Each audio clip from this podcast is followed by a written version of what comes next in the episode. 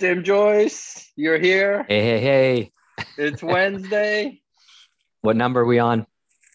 You know, I, I literally had it. We're meticulously slam produced. The only thing I have on this paper is this is episode number 100. Ding, ding, ding, ding, ding, ding, ding. We, we, we made it. just talking to ourselves and one other person we rope into. Bingo. And and you know the, the funny thing is it's kind of like a hundred seems like this milestone, but if you think in years, you know, uh, mm. do we celebrate one of four as well, right? 52 weeks. I don't know. Two two years of yep. recording. You know, we yeah. can we can do whatever the hell we want to do. So yep. Um you know, I uh, I've been spending just a, a quick side note. So I hopefully see you in Barcelona next week, and as many, many, many others coming in for HealthXL. Yep. Absolutely. Um, yeah, Mar- Marty kind of tagged me on something. I, I've been somewhat addicted in my spare time to health tech nerds. So Kevin O'Leary, okay. it started as a newsletter. So for those okay. who uh, don't know, it's it's a great Slack channel. Yes, you have to pay for it, but it's well, in, in my mind, well worth the money. So uh, I just been okay. spending a lot of time, and I went to the funding section. There was only like one new funding uh, around 10 mil for I don't remember the company to be honest, but um, okay. you know we're, we're you know they're you know health tech nerds is now competing somewhat with uh, Matthew Holt and Jess for for me. Right. I don't right, know. Right. I don't, I don't know. know. Yeah, yeah. I'm but gonna... they feel, they get they have a lot more deals than that every week. They get loads. no, those. I know. I'm I'm kind of just busting on those two. I, I still enjoy seeing the faces, and uh, it does not substitute. But um, but speaking of yeah. funding, um, why don't we let our guest in? Um, Excellent. Uh, we're uh, so Morgan and I never actually met. Uh, we've been kind of stalking each other somewhat on social media. And uh, welcome, welcome to the shot, Morgan, Morgan, Jim, Jim, Morgan. I'm Eugene. Hey, Morgan. Hey, Jim. Great to meet you. Great to meet you. Great to meet you. Happy Wednesday. Happy Wednesday. you know, I, I feel like I know your face, but I, I was just telling Jim as I was letting you in, I think it's just more of stalking, you know, each other on social media. And I came across uh, your Medium post, which was great. And I'm like, hey, this is what our listeners would love to hear. And, and, and, and, you know, here you are a random Wednesday. So thanks for the flexibility. Thank you. Thank you both so much for having me. You're actually catching me about an hour after one of my uh, med school exams. So we'll see if my brain is still sharp. Um, oh my gosh. But what was well, the subject? what was yeah, the subject? Was so it's actually a timely subject. We're learning about infectious diseases and, and also uh, specifically uh, bacterial disease. So uh, if you have any questions about antibiotics, in theory, I should be able to answer them for you.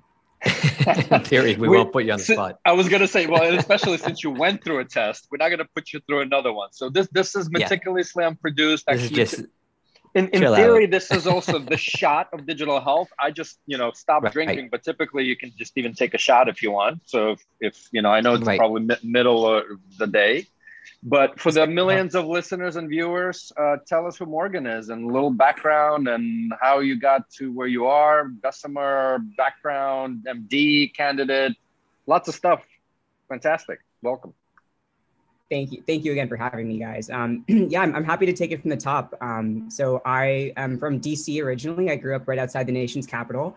It was a pretty sweet experience because I got to be really close to when really important decisions were made. I have many fond memories of standing outside the Supreme Court as a kid, waiting for for different rulings, and wow. Uh, wow. every field trip going to different you know museums. So definitely took advantage of that. And I think you know one thing that really shaped me growing up in DC was actually the absence of of the tech sector um, at the time. You know, this was the early 2000s, and you know the absence of a true you know financial sector.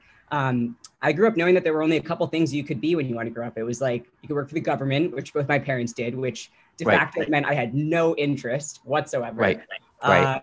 You could be a teacher. Don't teacher. follow the parents' footsteps, right? Were they in the CIA? I wish. Uh, both, my dad worked for the EPA, so that was a career-long uphill battle, as you can imagine. Okay. Wow. Wow. Yeah, lots, lots of budget cuts. Um, but um, uh, you know, ultimately, you know, teacher, lawyer, and uh, reading never came naturally to me. I always loved science and math. So I was like, all right, I gotta be a doctor. That's like what people do around here. And so try to just find the fastest way to go from A to B, to go from high school to becoming a doctor. And looked at some of these kind of combined programs. Um, Brown had one where you could go do your undergrad and then just kind of go right to medical school with no MCAT. And that, that seemed really hmm. attractive to me, having just finished the SAT and all the other tests they put you through. And uh, common okay. theme so far in my life. Uh, in, in right.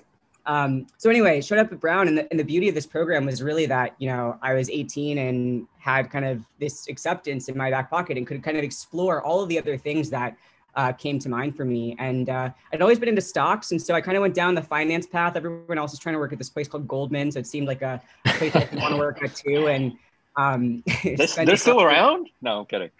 Yeah, exactly.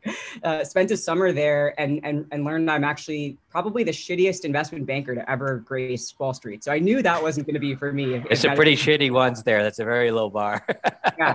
I wasn't good at spotting the like double spaces on the PowerPoint and I right. just couldn't do it. Um, but it was transformative experience. And, uh, uh, ultimately, you know, had an opportunity to intern at Kyruus, which is actually uh, I was a Brown physician who started that company in the provider data management space um, and also founded by uh, Julie Yoo, who's now a partner um, right. at, at Andreessen. And uh, just fell in love. This was probably, you know, early, I, I, maybe it was 2014, 2015 when, when digital health was still a blip on, on the radar, right? Um, and right. what wasn't even a, you know, a billion dollars really of investment pouring into the category. And so, so spend some time with the Kyruus folks. I'm giving you all the long version. Um, yeah, great. we got great. time. Love We're it. chilling. Yep, we're happy fell in, fell in love with the team. So I started skipping class and just working at Kyruus all the time. I was commuting from Providence to Boston and just loved being on the team, loved being in a startup, loved the energy. Um, and I remember at the time Graham was raising the Series B for the company, and there were all these fancy investors who were coming in, and we were supposed to act extra hardworking on the days that they were touring the office.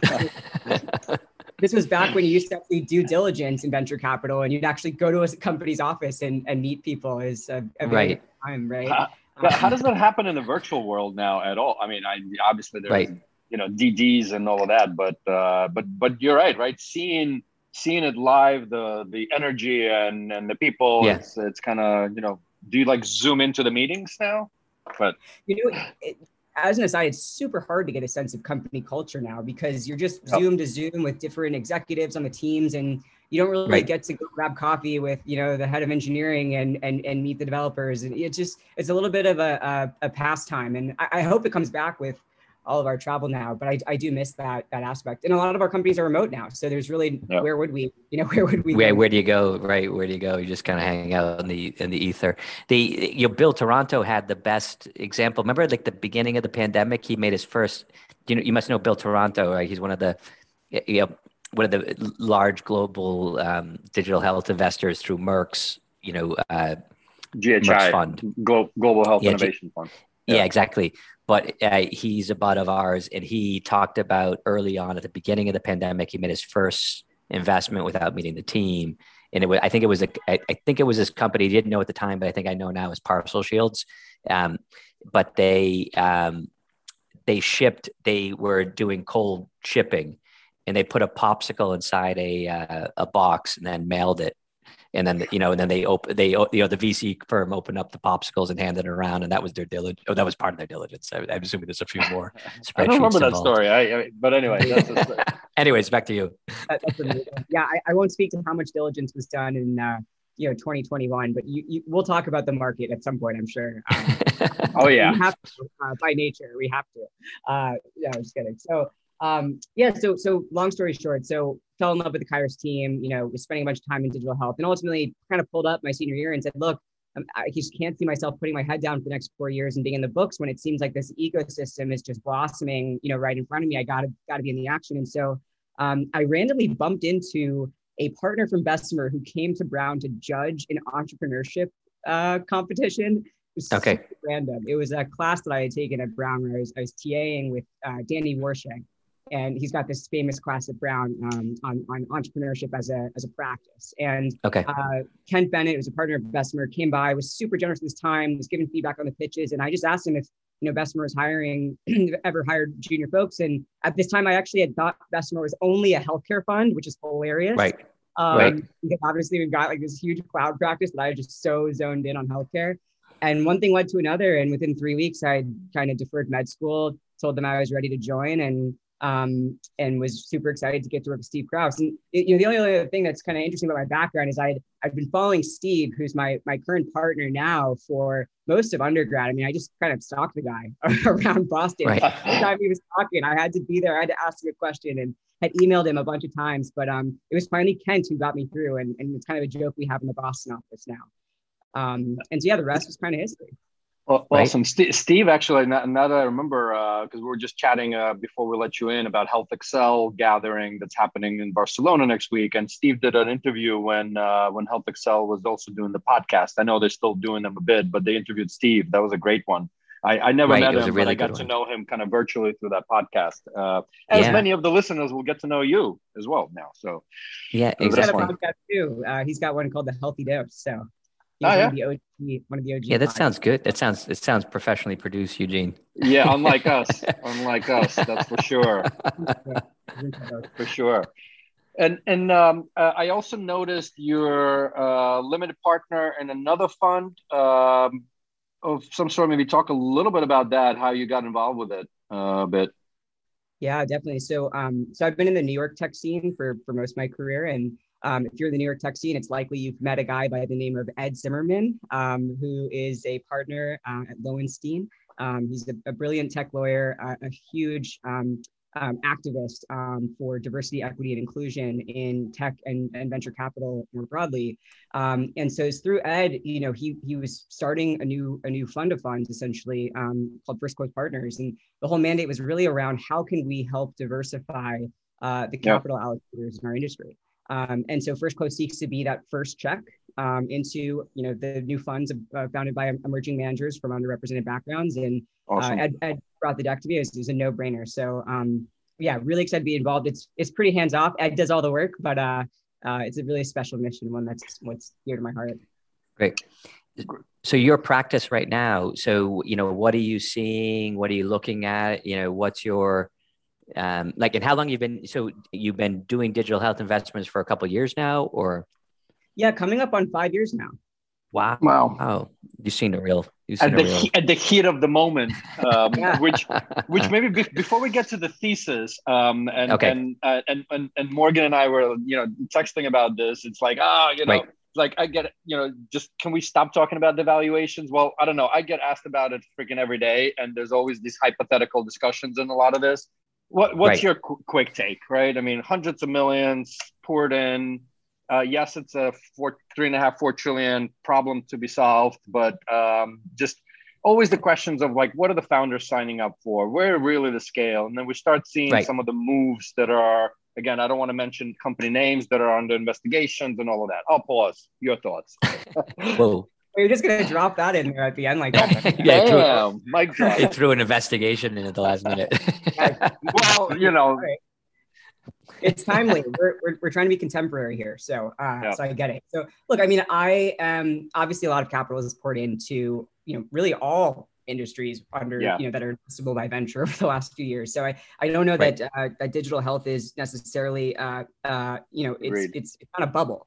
Um, you know I think it's an industry that has historically only had you know certain firms investing in it and it's it's been kind of the the unsexy you know category for a long time. And you know i think folks uh, have kind of realized that you don't have to be a doctor, you don't have to be a, a PhD to, to invest in this category. And, and, we actually welcome, you know, the perspectives of folks from technology who can bring great ideas in, into the industry. And so while there are going to be plenty of companies that flame out with this last vintage, there's going to be a lot learned. And there are plenty of folks who are now newly interested in healthcare and life sciences who I think weren't otherwise. So um, I think it's a net positive for, for, for venture. I think it's a net positive for, for patients and um, I'm, I'm pretty optimistic when it comes to these things. And, and training at Bessemer, which is a fund that's been around for, you know, I think, you know, over 100 years. I know for a fact over 100 years. I'm not allowed to say that we're the oldest venture fund, but I can say that we're that we're the most experienced.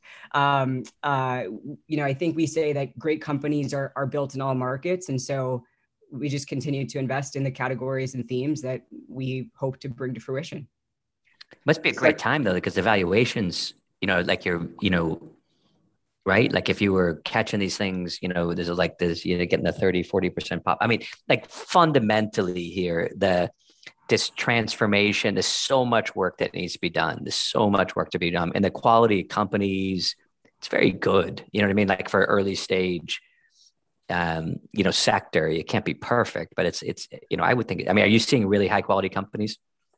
Definitely. I mean, I think the, the sheer volume of company creation in, in digital health in particular has has skyrocketed over the last few years. And again, I, I point to these new cohorts of talent that are now entering the industry that previously were said, hey, you know what? I'm going to go build an enterprise SaaS company or a right. cyber company. They're now folks are waking up and saying, you know, I actually want to work on something where I feel tied to the mission, right? Right. Where I feel like I'm, I'm helping people with the technology I'm building. And that's true of other industries, but it couldn't be more true, you know, in right. health.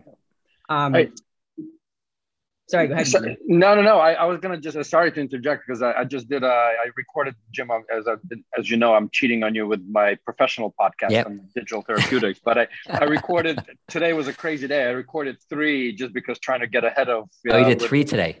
Three, wow. and this is the fourth recording today. So, um, oh my I'm, gosh, I'm like burnt out myself, and I didn't take a medical um, uh, a, a, a test. test um, but you know, uh, your, your your comment. I mean, it's all around talent. And if I rewind back to kind of my New York days, uh, back to kind of this Health 2.0 and that early digital health, Health 2.0. And I'm not saying all of them. There were many still geeks, kind of in the in the garage, for lack of a better term, trying to find it. The new founding team, yes, there's always uh, you know a technologist that's needed. But like one of the interviews I did today, this is a 30 year veteran uh, who you know who did pharmaceutical sales drove business right.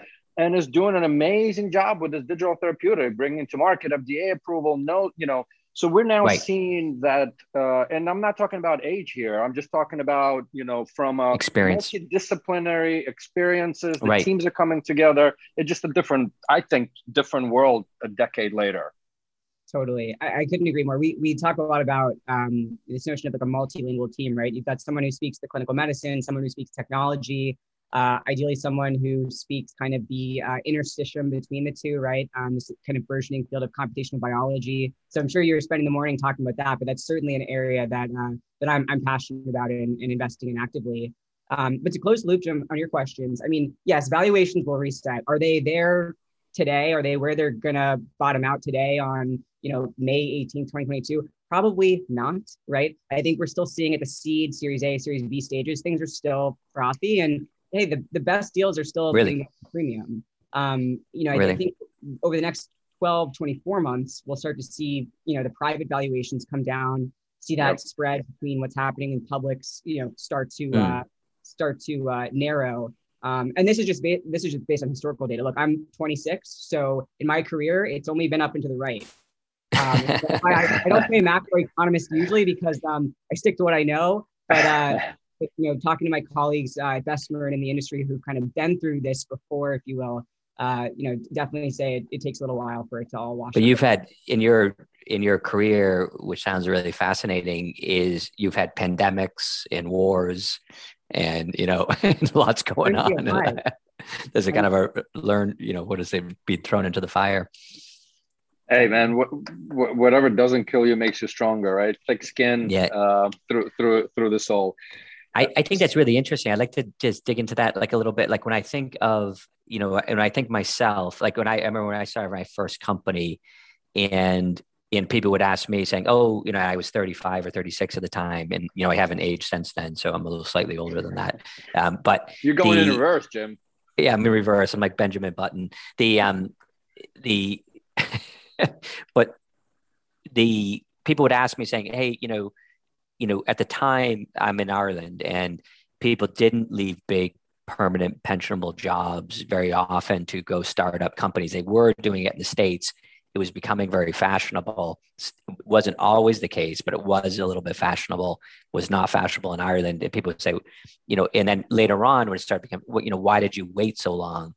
And i was under the impression i didn't i didn't go out one day you know too early you know what i mean? Like i was like because i needed and i thought about the sophistication that i you know and I, i'm you know someone's like well zuckerberg did it. Well i'm not i'm not zuckerberg you know? Like like like you know the and but even if you think about the sophistication in healthcare the number of things that you have to keep straight because even if you're your, your multilingual example you have to be able to interpret all those languages you know as if you're going as a ceo or the founder or you have to have a co-founder that between the two of you you can run regulatory you can run software development you can run you know um, uh, healthcare service provisions and you can do all the stuff that these SaaS companies need to do, business models, you know, integration of it. And Jim, for you, don't forget hardware. yeah, and then I've thrown in hardware, like HealthBeacon in my company is, you know, it, we have a hardware device that goes into the home, and you have usability, and yeah, so you know, but I would know. You think, Eugene? I mean, like, I think the skill set, like, you're going, like, you know, like, you know, other than you, Morgan, you know, what, you know, 25 year old gets printed with all that skill set, you know, like it'd be like the genetic code or something that you would. I think what's beautiful about the history, though, if you, if you look at it, this is one thing that I love about you know being in a generalist firm like Bessemer is um, in healthcare, you kind of have every other industry under this broader umbrella, right? So, like, we have fintech, that's healthcare right. specific. We have insurtech, we have cybersecurity, right. and it's all healthcare specific for a lot of the reasons you cited around the regulatory complexity, um, kind of the environment we're operating in, right? The actual services we have to provision. Um, and so, uh, to your point, th- though these companies require a lot of interdisciplinary skill sets, I think a lot of folks that are outside of healthcare, again, are coming in because they've they've got the foundational perspective right. from what's worked really well in consumer and how do we adapt that to you know patient engagement. It just takes a little bit of, of tuning on appreciating the complexities of healthcare and kind of I really think it's about empathy, if anything. Like the folks that come into the industry that seem to do the best are the ones that kind of come in with a with an empathy centered approach. But um, uh, to, to your point, I think that there's a lot of these uh, connection points that help onboard people.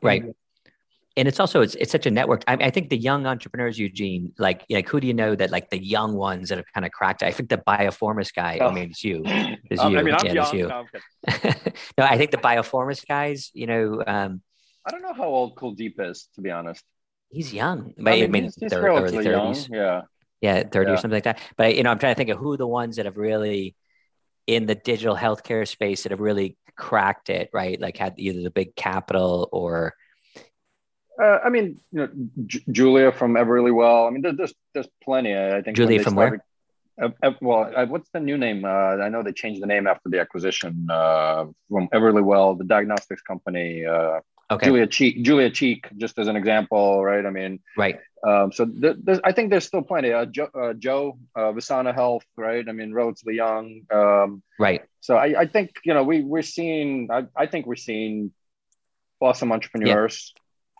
so we ran a maybe have one I'm, of your I'm only like I, was gonna say I'm only like a year older than Joe, but no. we we run you know, like one of your analysts could run the analysis and be like, you know, is is the fi- is the digital healthcare entrepreneur five years older than the tech entrepreneur? You know, I don't know. I'd say yeah. And I, I think it cuts a lot of ways. Like, you know, age is an interesting uh, parameter. I think diversity is also an interesting parameter. Like in healthcare, we're building for the population. So Right. Ideally, our team should very much mirror the population we're serving. I'm an investor in a company called FOLX Health, which is serving the LGBTQ yep. community. And uh, I can tell you, like from the from the executive team on down, like that is a company that is um, been built with a lot of intention and making sure the community is represented. I look at companies like Spora Health, you know, primary care for the Black community. Um, I get really excited about this. If, if you actually take a step back and this is, I looked at a report recently um, by LendingTree about this that you know looked at industries where business owners generally like not just venture backed business owners but business owners generally healthcare is one of the most diverse industries in terms of uh, right.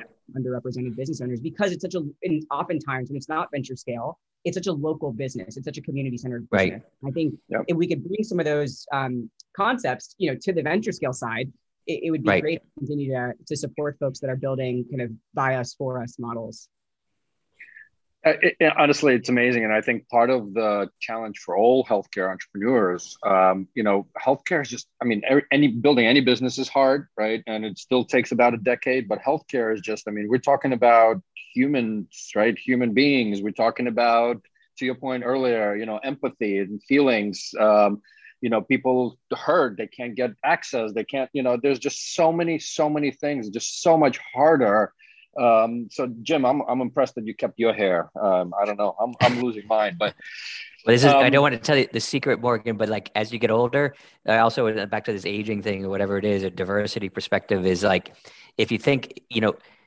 you know, like healthcare becomes so, you know, like, like it just becomes so present in certain points of your life, right? Like all these things, I always feel like, like that, you know, so, you know, obviously if you're a little bit older, then you're aware of like, you know, how your health might be affected or you're, you know, if you're, your cardiovascular condition or if with women it's like you know pregnancy or we had someone on that was talking about kind of premenopausal kind of uh, uh, we had a, that one company that on that was targeting the specific segments. So like healthcare is one of these things where it feels like the founders um, every found you know like every founder story in most cases they came at it from some kind of empathetic you know environmental context so they could really relate to it even if they were young mit scientists yeah. they could relate to it because of their parents or because of their circumstances like it's right, i'd say it's 70 80% have some really powerful personal motivation or story right that inspired them what, what I what I get somewhat concerned about, you know, and, and I'd love to get to your piece in Medium a bit too, Morgan, um, oh, yeah. on kind of you know the, the the payer contracting because this this is actually to a certain extent appropriate discussion and leeway, right? Because as you focus on a very particular segment of individuals, right? And you're growing that company, but then what you're hearing upstream as an entrepreneur, and both from you know payers, health plans, large employers, is well, we're bombarded with so many, you know, so many solutions. And of course, right. even as a large employer or or a payer, um, you have everybody under the sun, right? And so do you contract? And this is why we're going to start seeing, we've been seeing it already, a roll up um, of right. different solutions. And then does that level of personalization get lost, right? And again, you know, right. not to get philosophical, but I'm kind of curious on your thinking on this as well. Yeah, um, I'm so glad, glad Eugene that you brought this topic up because it's one that uh, we talk about a lot internally, and I, I think about a lot. Is you know we've had right now, let's just be clear, it is easier than ever to start a new medical practice in the US, save for if you're doing something complicated with controls, given the uh, PHE that we're under and potential changes to Ryan-Haight. Like it is easier than ever to start a medical practice. It is easier than ever to build a direct to consumer interface, to recruit a patient panel, right? And to effectively deliver care online.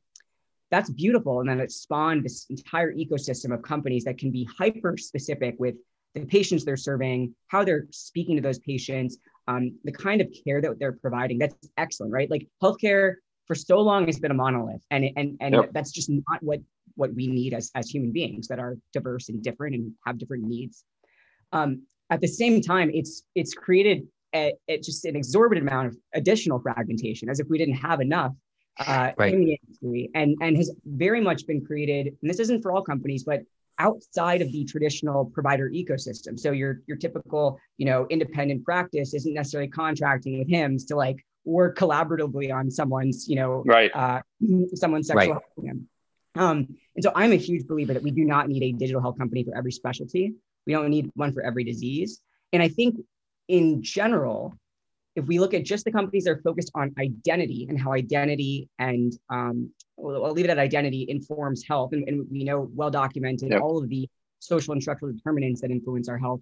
I think a lot of those companies back into a specialized primary care model, right? So if you are a Black American in this in this country and your identity being Black informs your experience with the healthcare system, informs your experience at work, uh, informs your health and well-being overall, then maybe that's something that you want to center and talk about when you go into that you know physician's office and and, and talk about how that's making you feel or how it's influencing your health. Same thing if you're LGBTQ in this country, that might be not always something that comes up every time you go to the doctor because maybe it's talking about specific needs that you have. And so I think a lot of these right. folks on identity actually have a great catchment point for backing into a specialized primary care model and one that could actually sync quite well with the traditional brick and mortar practice that may not have these specializations, but could certainly find ways of collaborating. Right. Where I see more kind of where I see more fragmentation being created is when companies are trying to take on everything from end to end, right, without consideration of what does the in-person experience need to look like. And so mm. the companies that have flipped that model, I look at companies like TIA, for example, that have said, hey, we're going to actually be everything end to end. And we're yep. not just going to use software to redesign the experience. We're actually going to use brick and mortar. We're going to build a clinic differently. I don't know if either of you have been to TIA's clinic, but it is no. so awesome how I've seen just- pictures. I've seen pictures. Pretty, pretty amazing the intention behind the design uh, it, it's it's trauma informed it's it's um, it's inclusive uh, it, it, you feel amazing when you walk in there and it's and, and so i feel like they're truly a company that represents what it means to integrate you know vertically integrate but mm. then also um, uh, kind of maintain the design principles we all like to talk about in tech and actually bring that to the real world brick and mortar setting so I, have right. been talking for a long time about this but um, it's a passionate topic of mine just given what's happened right. the last couple of years. It's it's very tempting, right? It's very tempting if you're coming in and you're you're kind of. Lo- I always think you're looking for the entry point if you're initiating a company, right? Like you're like you know like like Eugene with your coach, eh, you know Marina are, are saying, okay, you know what's the entry point? You know where can we add value? Where can we clear? Where's the white space? Like uh, you know do we not have yep. um, other people doing something similar? So so it's so tempting and because the human condition as eugene was just talking about is so heterogeneous that eventually it comes you know n of one like you know we have one patient or we have one community you know like you could kind of drill it down so it's like okay you know you know middle-aged american men that live in ireland married to italians that have a digital healthcare startup need a specific type of healthcare yep Listen, yeah, I mean, we're all individuals and unique, right? That's that's uh, at the end, and and this is also always the conundrum of kind of the population health and that personalized health, right? Um, yes, we need to, as a as you know, country, state, you know, g- globe manage populations, right? But then at the end of the day, it's n equals one. We we all have our own challenges. So, mm-hmm. um, you know, um, I I do want to get. I I know you know on one side we're in control of our own destiny here uh, for up to an hour. but uh, but I you know I, I do want to get to a couple of things still. Um, I do want to understand for the entrepreneurs that are watching kind of the Bessemer healthcare thesis to to the extent that uh, we can go through that and still maybe some kind of quick hits on uh, your your medium post on on payer contracting. So let's start with the thesis real quick for the entrepreneurs out there. Yeah, happy to. Um, so high level, broad strokes, we're investing from pre-seed to growth stage in healthcare. So this this applies to most folks uh, in the in the venture ecosystem thinking about building in the space. Um, and the way we break down the ecosystem, just as context, is thinking really about the stakeholders, right? So consumer, provider, employer, payer, and pharma. And we invest in companies that sell to each of those stakeholders. And I actually find the companies that do best to our prior conversation about these, you know, direct to consumer or virtual care companies, the companies that do best are those that figure out commercialization opportunities with two or more of those stakeholders. So they, these are just okay. general proxies that we think about, right? Whether it's you know payer provider, payer pharma, pharma provider, et cetera. Um, so where we're investing, I think you know first is general digitization of the industry. Nothing groundbreaking here, but EHR adoption eclipsing 90%. Uh, you know, very much the uh, Oracle Salesforce moment that we saw in enterprise SaaS, but happening in healthcare. And so, what are the applications that can be built on top of that, both from a back office perspective, so thinking about driving workflow improvement, and from a front office front office perspective, we use the term front office to really talk about you know that virtual care paradigm. Um, one comment on that, what I'd say is with the virtual care paradigm, and we just, you know, I just waxed poetically about it. I think the defensibility really comes in in, in two flavors, and, and this is what we evaluate in those companies. Uh, one, is this if, if, if it's a if it's a service-based model, is this clinician supply scarce? And and and the reason I say that is because I if it's not scarce, then it, it, there's not anything that's that defensible about what you're building. And it could be a great local business, it could be a great non-venture backable business, but something about having access to a clinician supply that's in demand is what unlocks opportunity for a lot of companies. And I look at companies like NoCD, right, mm-hmm. that have you know, one of the largest uh, uh, uh, physician um, panels of folks who are specialized in ERP. And you can back into this by working with those clinicians or upskilling existing clinician courses. Even still, though, I think if you have access to, and this is what we talk about a lot internally, even if you have access to a proprietary or scarce clinician skill set, um, if you want to see more patients, you still have to add more clinicians. There's nothing that scales non-linearly about telemedicine. And yep. so more and more, and I think you see this in, you know, if we want to talk market, you see this in, in, in Teladoc, like you need something that's going to be non-linearly scaling. It could be a product interface, like what Noom has done. It could be an adjunct that just totally supercharges uh, your workforce, kind of like what Ginger has done with, with mental health coaching but really looking for stuff that can, for the low acuity patients, uh, uh, achieve that nonlinear scale is, is really important when we think about um, care delivery. Um, so that's kind of one bucket. Um, I, th- I, think the other two uh, that are notable, you know, really looking at the intersection of computation and medicine and all of the opportunities that affords. We don't need to go into detail, too much detail yep. there because there are many. Um, it sounds like Eugene's been talking about that all morning, but we're spending a lot of time looking at uh, uh, these intersections, really, you know, from from the cellular level to the systems level, applying AI uh, to to drive uh, better outcomes. And then I think the last bucket is value-based care, which has been, you know, a holy grail of our industry for a long time. Really helps when there's like new regulatory models that come out from CMMI, could be in oncology or nephrology, um, but really thinking about interesting uh, ways to serve populations under risk, and obviously all of the technologies that can enable that. I, f- I feel awesome. like I feel like he's gonna take off a mask and like eat a patient Dave is going to show up or something like he, you know, you're you're wise beyond your year your years, Morgan. I, I really enjoyed that. cool. Um, no, it's it's it's great, and I, I, I love the kind of the three pillars, and I know there's more, but uh, but but but I like how you also picked it out. Um, let let's get through because I, I have been kind of saying it. I that's what sort of you know pinged me. Um, you know the challenges, and again, I think Joe from Visana Health, we had a whole discussion on as um, you know it's constantly how do you kind of pitch sell to the to these large behemoths. So maybe just in literally a minute or two, kind of your highlights, right? I, we can add it to our show notes if we were produced. Um, I guess it's just going to be a comment on the YouTube and LinkedIn post to to your Medium post from there. But uh, just yeah, kind of knock it out just like you did before on the thesis. Awesome. Yeah. By the way, I think I thought this was audio only, so I didn't I didn't do my whole thing, but uh, we'll, we'll make a video. Oh, you look great. You look great. You look great. No, yeah. Thank you. Uh, I'm just messing you guys. Um, yeah. So I think I think high level, you know, selling to payers, it's really about telling a story that is believable and one that's believable based in data. Um, and, and doing so really in an intellectually honest way that doesn't overstate or oversell either the importance or impact of your solution, right?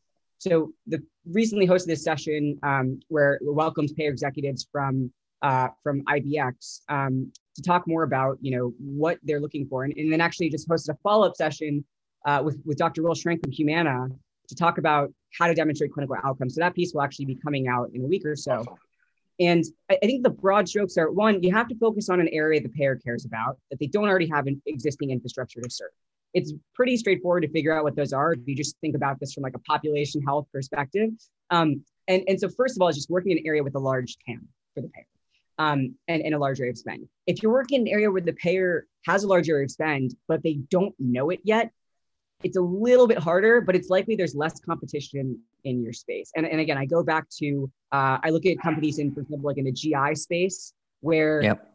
cost of GI care often gets buried because there's a long diagnostic journey. So anywhere there's a long diagnostic journey, could be in uh, autoimmune yep. disease as well, could be in mental health, mental health care. Um, oftentimes the costs get buried in the claims because it's very, very hard to scope for that patient because of et cetera. So you see where we're going. Um, so if you don't have a very clear, uh, if you're not on that priority list, then you kind of got to go to an actuary and, and, and work on another claims data set. May not be the, the one of the payer you're working with, but try to show that story and show those estimated costs in, in a rigorous way. And then, you know, once you've got that bundle, that kind of story about, okay, we've got a big space, you know, we think this is a priority, you articulate your care model, right? Which in theory is, is value oriented. So you're leveraging advanced practice providers, you're moving key clinical metrics that the payer cares about, whether that's readmissions, whether it's A1C levels, et cetera. You're, you're being thoughtful about that, that articulation. And then what I think a lot of companies miss on, and this is what the, the post that is coming out will touch about, which we'll, we'll talk about, is how to then tell the outcomes story. And a lot of digital health companies overstate their outcomes they go to all ends of the earth to find consultants that will somehow put a you know golden stamp of approval um, on their outcomes. And ultimately, in medicine, the only golden stamp of approval is an RCT, and that's really expensive for an early stage startup to run. And I can guarantee you that most investors don't want all of their venture capital money spent on an RCT. Now, there's creative ways right. to partner. We could talk about later. But so to wrap this kind of this thinking, um, when you go to a payer, it's not about saying, hey, you know, we've moved this metric meaningfully and we're going to do it for your population. No, it's about articulating how are you going to collaborate with them to design a study to actually show that your solution has done what you think it does in a way that doesn't have the bias that so many of these health companies do. For example, uh, comparing a group that in, engaged to one that didn't engage. Those are two separate right. Populations, right? It's not really right. accurate if you're if you're comparing a, a, a non-engager to an engager because there might be attributes that are just fundamentally different about those two populations that drove those different levels of engagement. So this is a long-winded way of saying this post will come out and talk really about what are those studies that you need to run how do you communicate Ooh. them to a chief medical officer? What are the limitations of these studies? And how do you make sure, again, you're being intellectually honest in that articulation of what you're what you're building, why it's important, and the impact that you expect it to have. Love awesome. It. Sounds easy too, by the way. No. check, check, check, check, check. It's a checklist. It's a checklist. I'm going to clip this and send it to my medical team. This is very good. yeah, exactly. so, Jim, we're uh, we're we're uh, you know we're, we're we're coming out to the uh, the hour. Maybe go back to your famous question. Um, even though I don't know how much further you can have Morgan rewind back. so. Well, yeah. So so Morgan, you're you're you're being asked to go to Brown University, you know, after a few more years in the venture capital industry, and lots of successes, and you we just found out you got, you know, great you got great grades on your medical exam, you know, so that it propelled your career forward. And it, but anyways, you're in this, you're asked to go back to Brown to um, to kind of host a kind of Shark Tank style entrepreneurial pitch session, and you know this one kind of incredibly young, talented um, person comes up to you that you know grew up the the son of you know government workers out of DC, and he look, he's a spitting image of you, and he's saying, "I'm starting this digital healthcare company." And we're approaching payers with a unique proposition. What advice would you give this young version of yourself? What a good question. Uh, and let me just be clear before I answer. I have not built a company from the ground up. So I often tell yeah. founders, you know, take take this with a grain of salt. I'm, I'm a career investor so far. Um, you know, I would I would say a couple things. Um, I think in general, being a good operator means that you are extremely good at prioritizing. So reducing optionality and executing in a very focused way, and extremely quick and nimble at making decisions and I think the way that I've thought about this for myself is the difference between being a frequentist versus, versus a Bayesian, which, if you're familiar um, in statistics, is a very simple concept, which says if you're a frequentist, um, you're typically uh, kind of informing a, a, view based on the past, based on experimental trials, and, and, and kind of assessing what's happened in the past and using that to inform the future, which which some people really love. There's a huge community out there, frequentists, right? Um, but I, I personally am more of the, of the Bayesian camp, which which is one that basically trains a belief system based on what we call priors, which are you know could in life be prior experiences, um, and being able to update your beliefs quickly and make decisions with conviction as a founder is probably uh, probably the most important thing you could do. And one thing that really allows you to do it well, I think, is is meeting a lot of people, having a lot of conversations, and consuming as much content as you physically can. That was a piece of advice I got actually when I took a class at the Rhode Island School of Design is consume as much content as you can. That'll inform your priors. It trains those distributions that live in your mind and will allow you to update your belief system. And updating your belief, belief system allows you to make those decisions uh, more swiftly and with more conviction. Um, wow. What? So wow, first of all. And why, and and why do you think Jim and I do this every Wednesday? We try to consume as much content and suck it out of our guests as, as, as we can. Any other parting words, Morgan? Um, you know, I just want to say thank you to both of you. This has been a really fun hour together, um, and uh, would love to would love to come on again sometime soon. Awesome. awesome. Well, I'm wishing you the best in your career. I have no doubt that you will don't need it because you're going to be an absolute superstar you know, beyond even what you've already done already. So, congrats and good luck on the exam. That's right. And for the listeners and viewers, hit subscribe, pass it on, and see you next week.